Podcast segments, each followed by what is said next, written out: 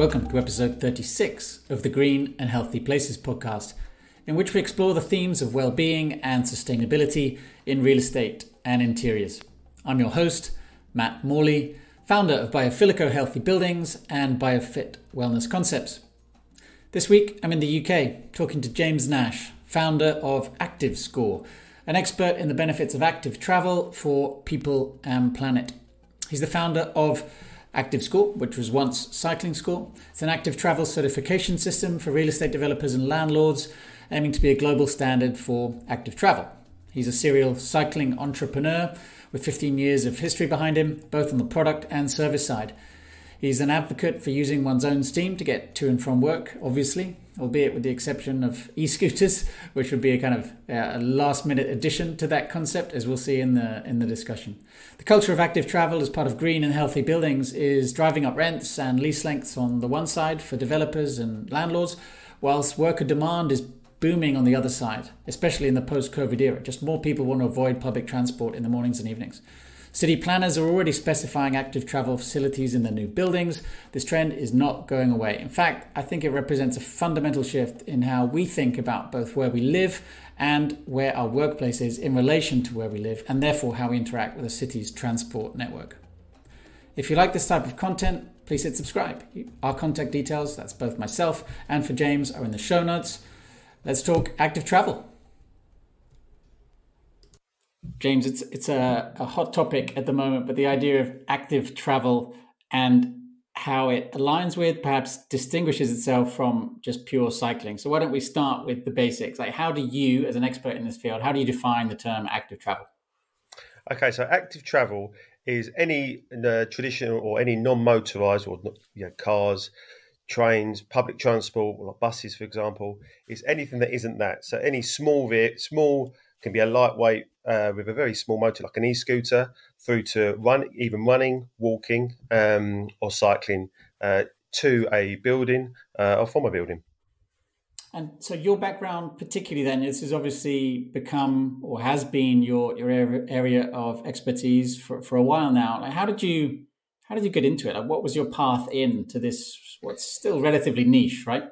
Yes, it is niche. Well, the journey started around about 16 years ago. I should really know that. When I was at university, I did a business management degree, and I went interrailing. And going into my final year, when I was interrailing, I went to Vienna of all places, and I was just struck by how popular cycling was there. And obviously, everyone thinks of Holland being very kind of bike friendly, but I was quite just surprised, and it was the first time I'd seen a bicycle rental system on the street. So I just thought, bikes, this is going to come to the UK at some point, and it just stuck in my mind. And then, as part of a final year project, I had to come up with a business idea. So myself and six others in our group, if you like, at university in our final year, had to come up with a business idea, and ours was coming up with a bicycle parking product, which we designed. Unfortunately, it was the worst mark of our whole degree, that kind of module, if you like. So it's quite ironic. But we weren't perturbed. There's two of us left university, and we decided to set up a business selling bicycle parking products. And we did that for the best part of 10 years, and that grew and made most of, obviously, the kind of uptick we saw in cycling across the UK over the past we've seen it for about 15 years now. But then it got to the point about 4 or 5 years ago when we saw the opportunity for a certification within active travel. So we launched what was CyclingScore and is now ActiveScore.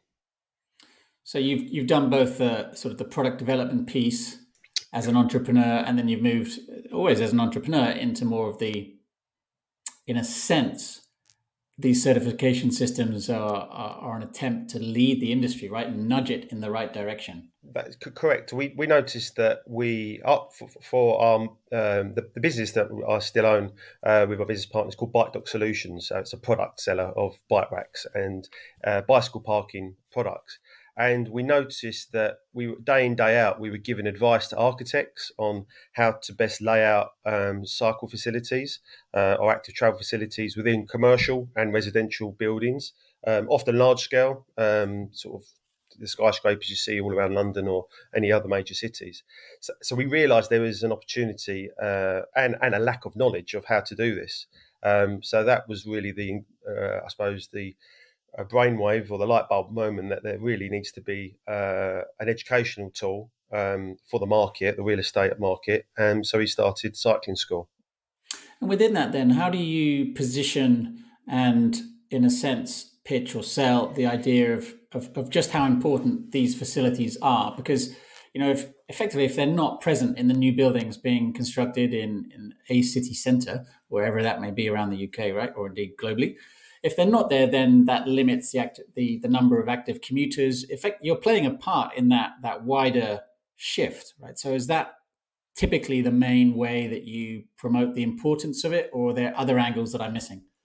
No, I think that's the main way. I think after a long, it's probably taken too long, but I think the government or the planning authorities, if you like, have really got to grips with this over the past 15 years in terms of how important putting in the infrastructure is into buildings. So storage for bikes, for example, or soon to be storage for e-scooters. They genuinely have really, really started to make very quite demanding, I'd say, kind of requirements for bike racks for new builds. And I'll say that's really made developers get their head around, well, why are we being asked to do this? Like, what is the reason? Because, you know, if you're a developer, you don't really want, you'd rather be putting in more flats or more retail space than putting in bicycle parking or bicycle storage. But I'd say now the lags, it's actually like over the past 10 years, planners have been asking for it and developers have been putting it in. But now because this infrastructure has been put in and the investment's happened, and the culture has come through of active travel slowly but surely, there's now a real business case for putting in good active travel facilities within buildings for the landlords, because they realise that if they put them in, they can achieve higher rents and longer leases for their tenants or their residents, because it's what people want now.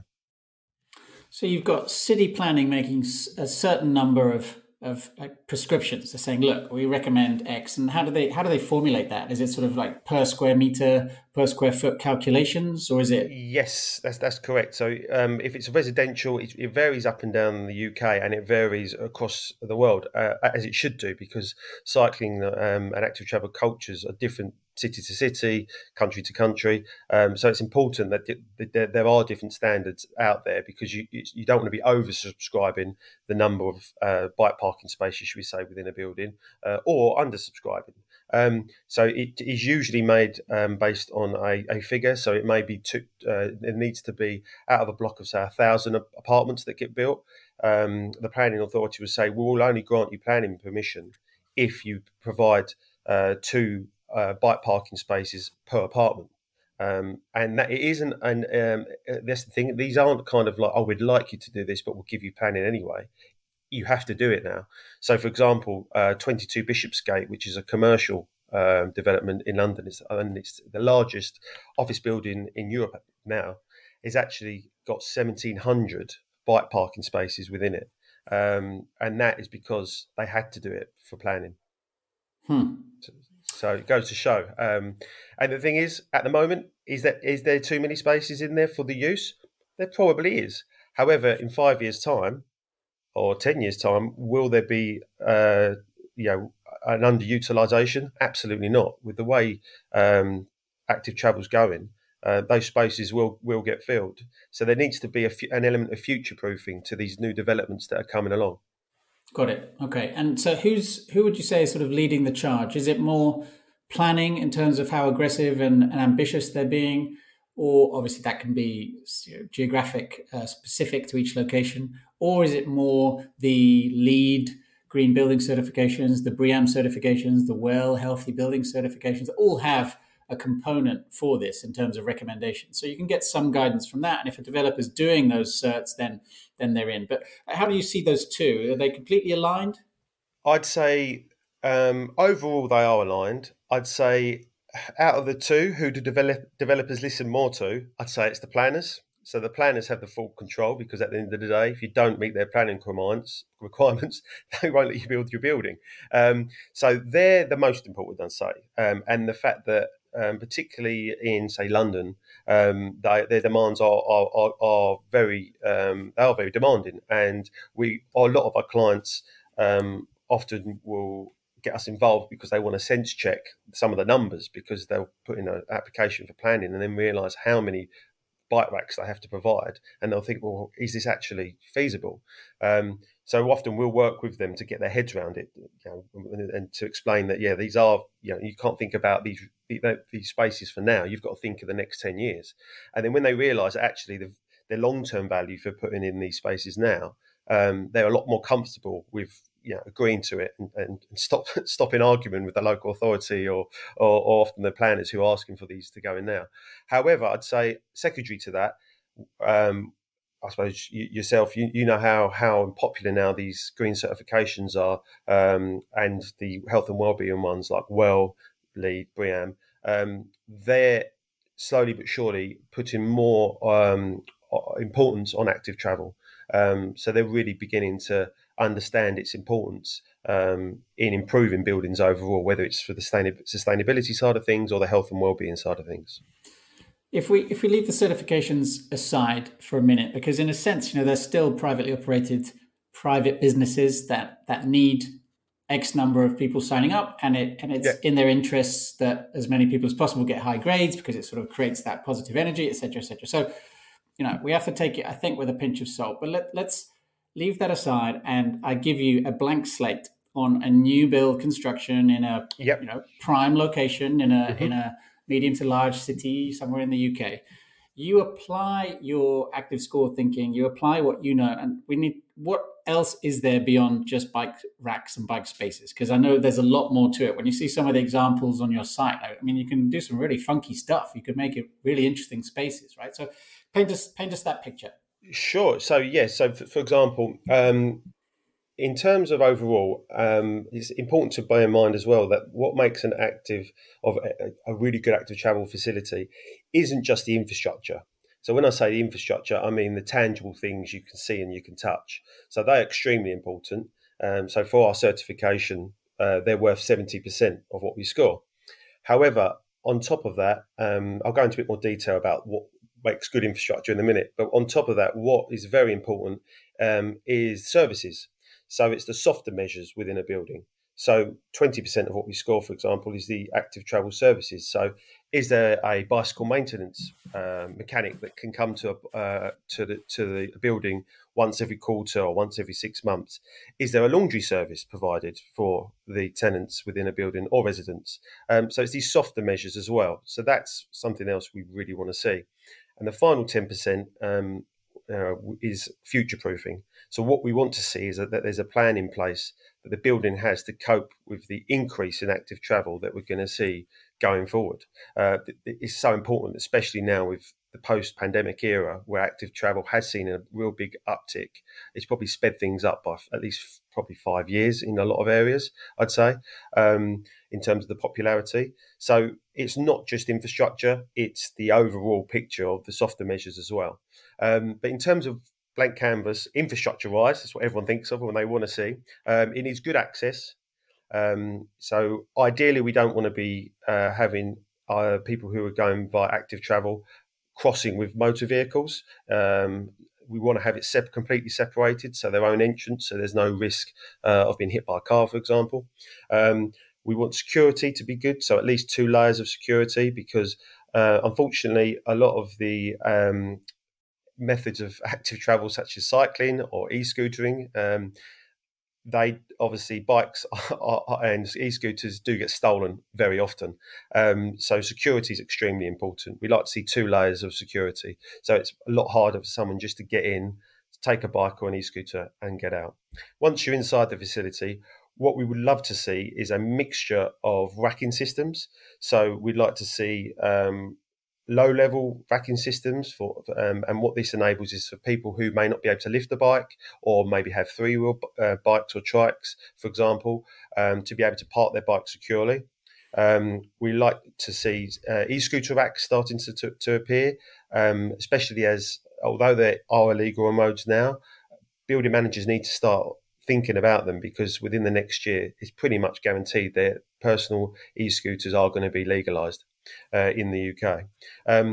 We also like to see, if it's a commercial office space, we want to see good high-quality showers as well.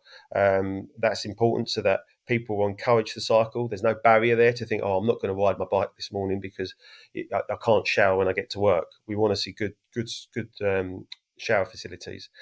Lockers are very important, because lockers so that people can store their items or clothing. So, for example, some people may choose to run into work and then have a shower.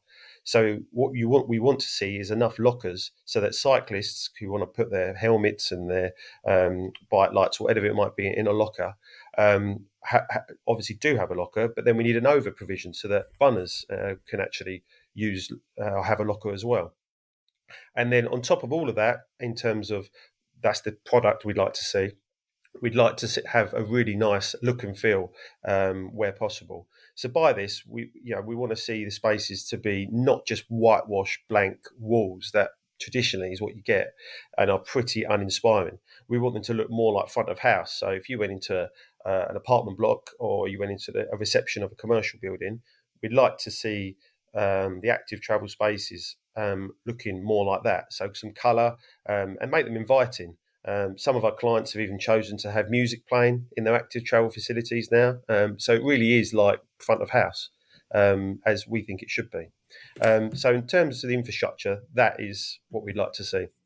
It's interesting. There's so much crossover with kind of, I wouldn't go down into the basement necessarily and try and design what you're designing, right? But look, for example, one of my big things, apart from trying to always squeeze in a wellness room or some kind of an office gym space, right? Where, incidentally, having your facilities on the basement level, for example, having changing rooms, showers, lockers, all of that helps. Because then if you've got, I don't know, a yoga class or you have got a gym space elsewhere in the building, you then kind of double up in terms of the usability of those spaces, right? But then stairwells is the other thing. I'm always, stairwells, they're this hidden piece of a building, right?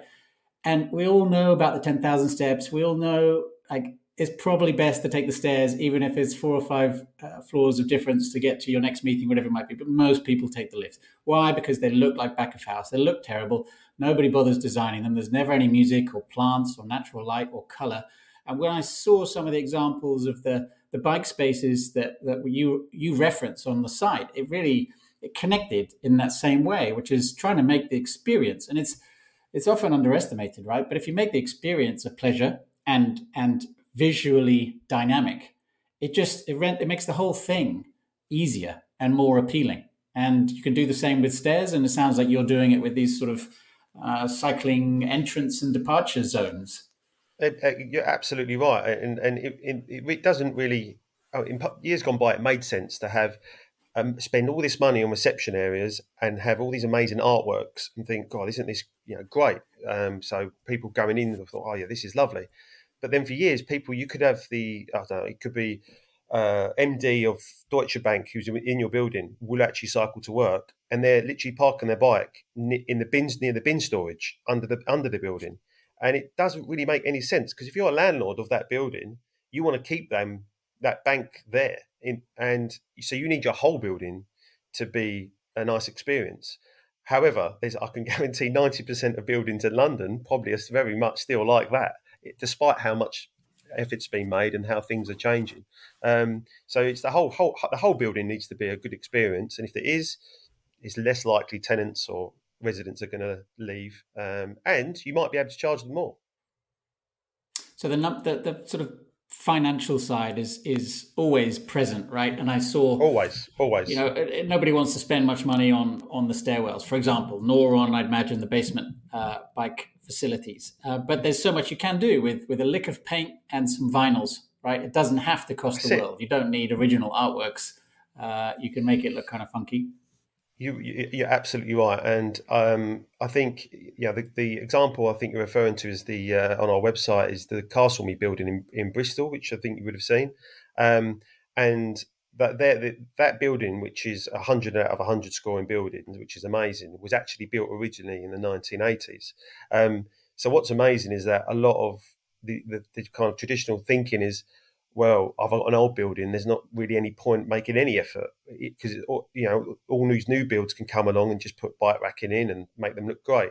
But in reality, that's not the case. The investment really isn't anywhere near as much as what I think a lot of developers or a lot of existing landlords with buildings think it is, especially when you consider the benefit of it in terms of long-term to not business case in terms of how to keeping tenants happy or attracting tenants, because there's a lot of movement as always in real estate of people coming and going. So it helps to kind of give yourself the very best chance if a building or a company taking space knows their employees are going to have a great experience when they get into work, parking their bike, having a shower, going for a run at lunchtime, whatever it may be. So it's an investment in a sense, right? Because it's not going to need to be changed that much, but you can also spread it out. You just put it in your CapEx budget, spread it out over, 5 years before it needs another lick of paint, I'd guess. But if you look further down the line, if you kind of, gaze into your crystal ball in terms of where active travel and therefore active score as a certification system is going to go over the next 10, 20 years. Yeah. What are your predictions? Where is this all leading us? I think if we can kind of, or try very hard, which is not as difficult, to forget about the pandemic. If we went up to the pandemic and what I've seen in terms of the increase in active travel in the 12 or so years up until that point, I'd say most commercial buildings, certainly, and residential, because of what was happening with planning anyway, would look completely different. The facilities would be so much better, just because of the way culture and people were naturally shifting across to active travel. As I said, I think the pandemic's maybe going to actually take somewhere along this line 5 years out of that, in terms of it's going to make it happen so much quicker, because we're seeing now the levels of people going into work by bike, even though people have just started going back into London, for example, or Bristol or Manchester. Clients are getting inundated with cyclists in particular, people wanting to use the active travel facilities. So crystal ball wise, I'd say it's going to be completely different. Quantity wise, I don't know. But I wouldn't go far to say you've got a building like 22 Bishopsgate being built in central London and they're having to put 1,700 spaces in. Their square footage is around about 1.31 million, I believe. I might be wrong on that, but it's not far off. I would say that if 5 years time, that they'll be asking for at least 2,500 bike racks. I can't see how they won't be, possibly 3,000. So it kind of shows where we're going to go overall. You mentioned in a previous comment about the WELL building standard, which is one that you're particularly involved in, as I understand. So what does your role look like there? How you're particularly focusing on the active travel, active transportation? Is that the gist of it? That's correct. And so in particular with WELL, it's more of a focus on the cycling side of things, because that's what they tend to look at the moment, mainly at. So I'm an advisor to them on the movement side of the WELL certification. So they've certainly, over the past 5 years, taken more, I wouldn't say more of an interest is the wrong word, but they realised it's more important than it was before. So that's why they're great, in that they always, any subjects, they've got so many advisors and they always try and cherry pick people who are seen as an expert in an area, and to work with them to help them develop their standard out. So that's what I've done over the past few years. But they're a really good example of a certification, and they're all doing the same. GRESB are doing the same. BREEAM are doing the same. LEED, which is obviously more popular in the States, are doing exactly the same as well. Well, it's a great seal of approval, in a sense, for you to be chosen, singled out for that. Yeah. And it really is. You it's interesting the model that you have, because you also, whereas perhaps some of the other certifications are pure certification businesses, although they may just have a separate business that then sells conveniently air quality monitors or air purifiers or living wall systems or any other number of products. That we're not mentioning any names. We're not mentioning any names, though. Hey, listen, I'd do it. For sure. But you've kept it a little closer, right? Which is that you also offer some design consultancy services. Now, you know, I see it in the world of kind of how to integrate healthy design concepts into commercial buildings. And, you know, an architect surely, or an architect studio, even the biggest ones, they can't be experts in everything. So what gap are you filling there? You're absolutely right. Your last comment about can't be an expert in everything is really why ActiveScore exists, because architects, I would say, collectively are extremely good at what they do, but there's no way they can have the knowledge that, say, we do on active trail facilities, because we spend day in, day out doing it. So there's just no way they can have the same knowledge. So what kind of worked really well for us is ultimately when we started the certification, we realized that the certification was really going to work well because it enabled buildings to get educated, I guess, and work out how good their facilities are, and allows buildings to who've got good facilities to have a seal of approval and use it as a marketing tool. But also the certification allows buildings that maybe aren't so good at the moment and aren't scoring particularly well to go on a journey with us over a period of however many years, to over time improve their facilities and subsequently improve their score. However, we also realised that, yes, there is a slight knowledge gap in terms of designing actual facilities.